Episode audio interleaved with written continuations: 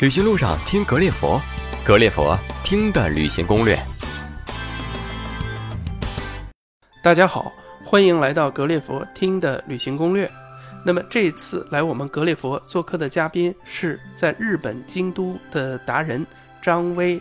那么我们今天请他给我们讲讲日本是如何保护古建筑的。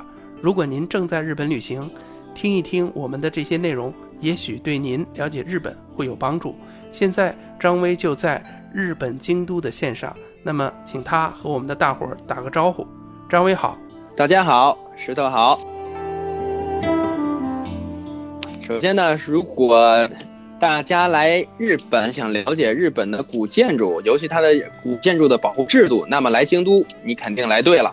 像我经常接待的一些朋友也好，客人也好，如果他们想看日本的传统建筑或者古建筑的保护的话，我一般通常都会带他们去京都东山脚下一个叫知恩院的地方。这个知恩院啊，是一个佛家寺院，本身很有名，但是呢它最有名的地方不是它的里面，而是它这个知恩院的西面的大门。这个门啊很大，而且从这个门呢，我们能够大致的了解日本古代建筑的风格以及它的建筑保护。所以呢，一般我们从这个日本京都最传统的文化发源地纸园地区出来，一直往东走，走到了知恩院的脚下。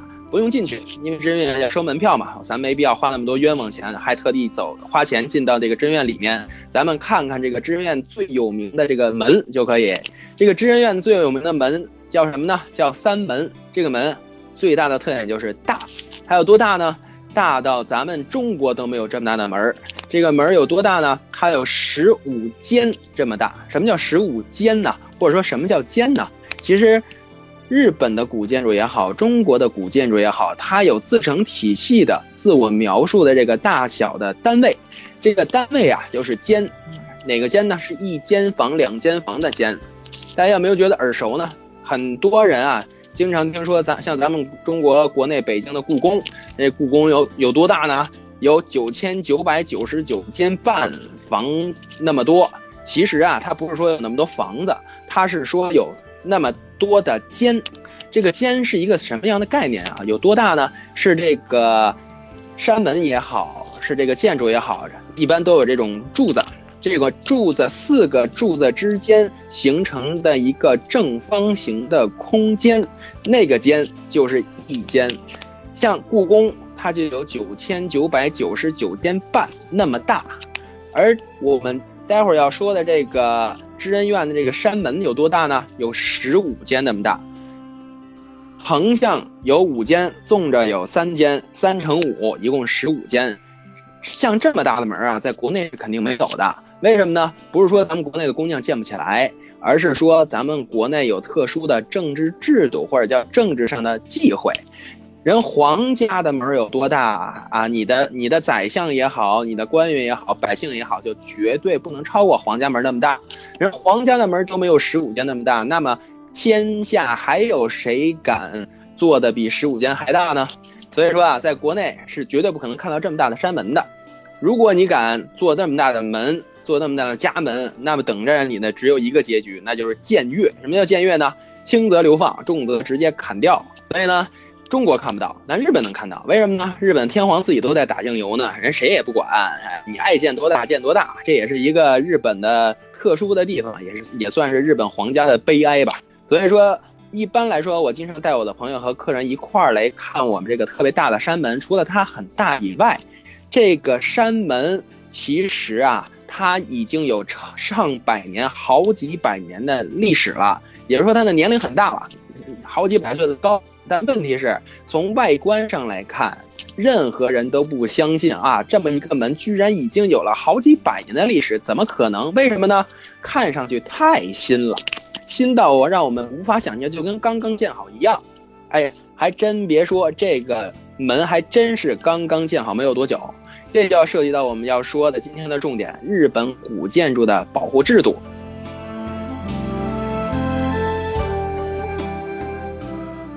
日本古建筑的保护制度啊，有一个特殊的名词，叫什么呢？叫式年迁宫。哪个式呢？公式的式，式子的式。然后年是过年的年，迁是拆迁的迁，宫是宫殿的宫。在日本啊，基本上99%的有名的建筑，越有名越散上，越有名越逃不了这个制度的保护。怎么着呢？每隔20-30年啊，一般来说20-30年左右的时候，把你这个建筑从头到脚全都给你拆了，就跟咱们国内拆迁似的，咣叽咣叽全都推倒。当然了，不像咱们国内那么野蛮的拆迁。为什么这么搞呢？比如说啊，他这个门拆迁的时候怎么拆呢？他把这一扇门分解成1000个模块，然后呢，他把这每一个模块都逐一的进行一个特别仔细的、严密的、严格的筛查。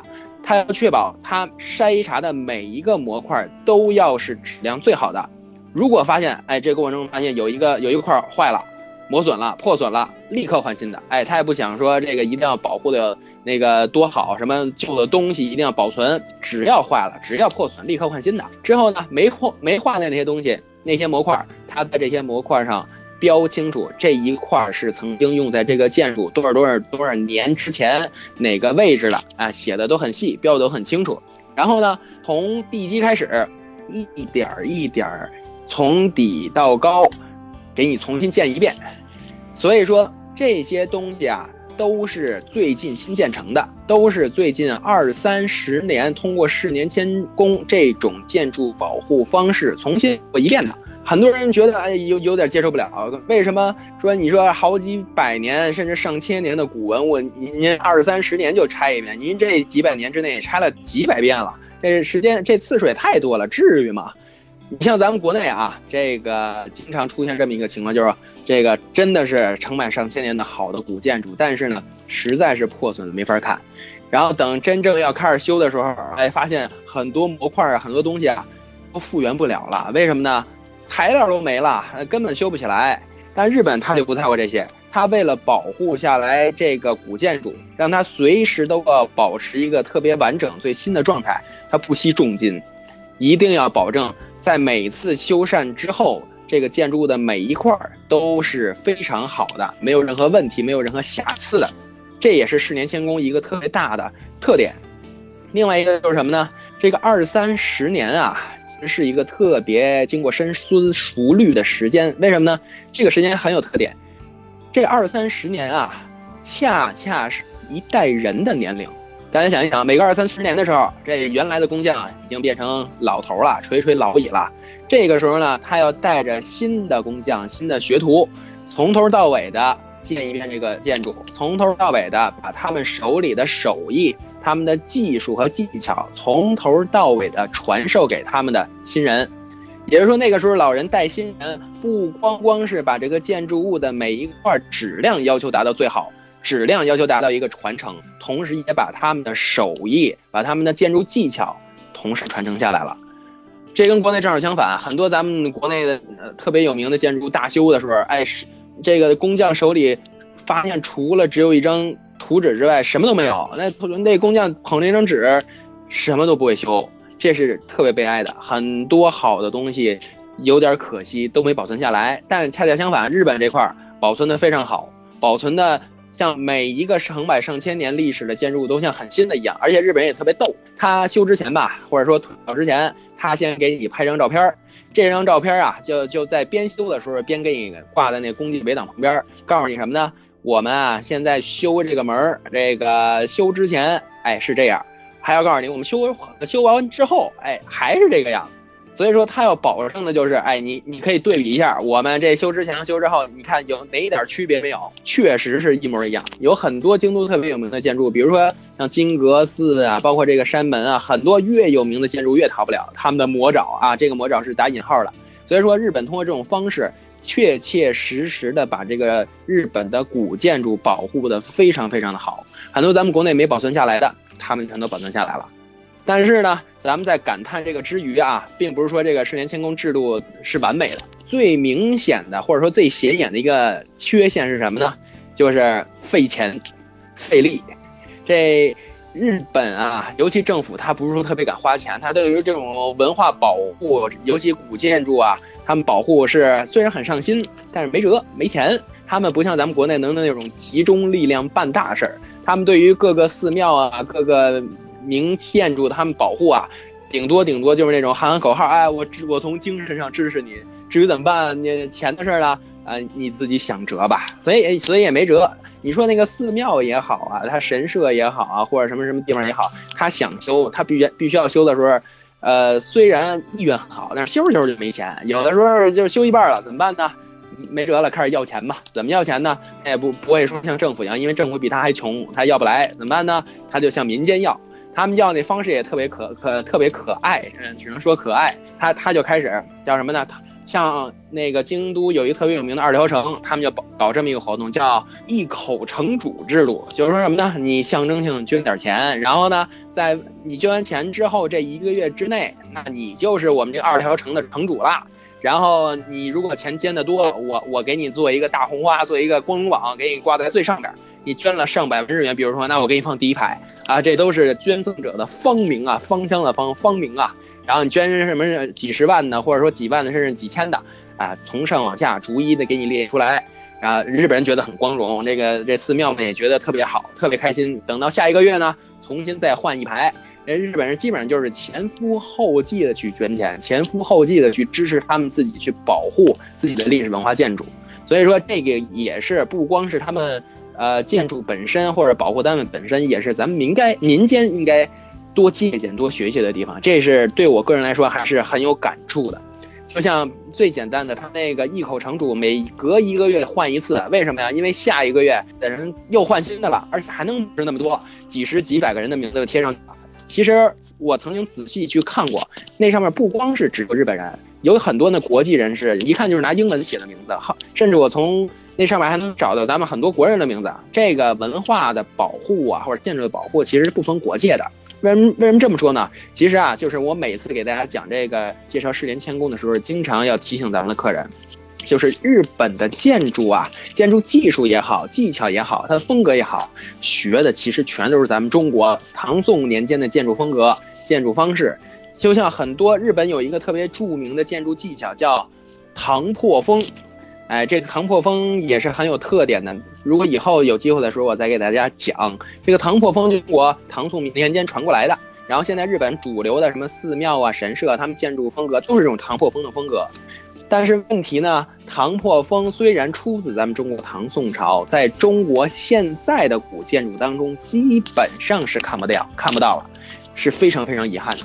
所以说这个东西啊，我经常跟我们的朋友和客人说这些东西虽然做得很好，日本的古建筑虽然做得很震撼，让我们觉得哇非常受用、非常感动，但是我们要记住，感动我们的不是日本人自己的建筑技术，感动我们的其实是上千年前我们自己老祖宗的东西，把1000年后我们当下的自己感动了。所以说，这种古建筑的保护也好，古建筑的传承也好，其实啊是没有太多的国界的。日本人虽然做得很好，但他们其实保护的是咱们老祖宗留下来的东西。当然，这些东西可能我说的相对有点狭隘，但确实。咱们很多很好的东西，很遗憾的没有保存下来，日本人却花了很多的心思，像保护他们自己的东西一样传承下来，这一点是非常非常值得咱们借鉴，咱们来去思考的。这个是我今天主要想说的关于日本古建筑的保护。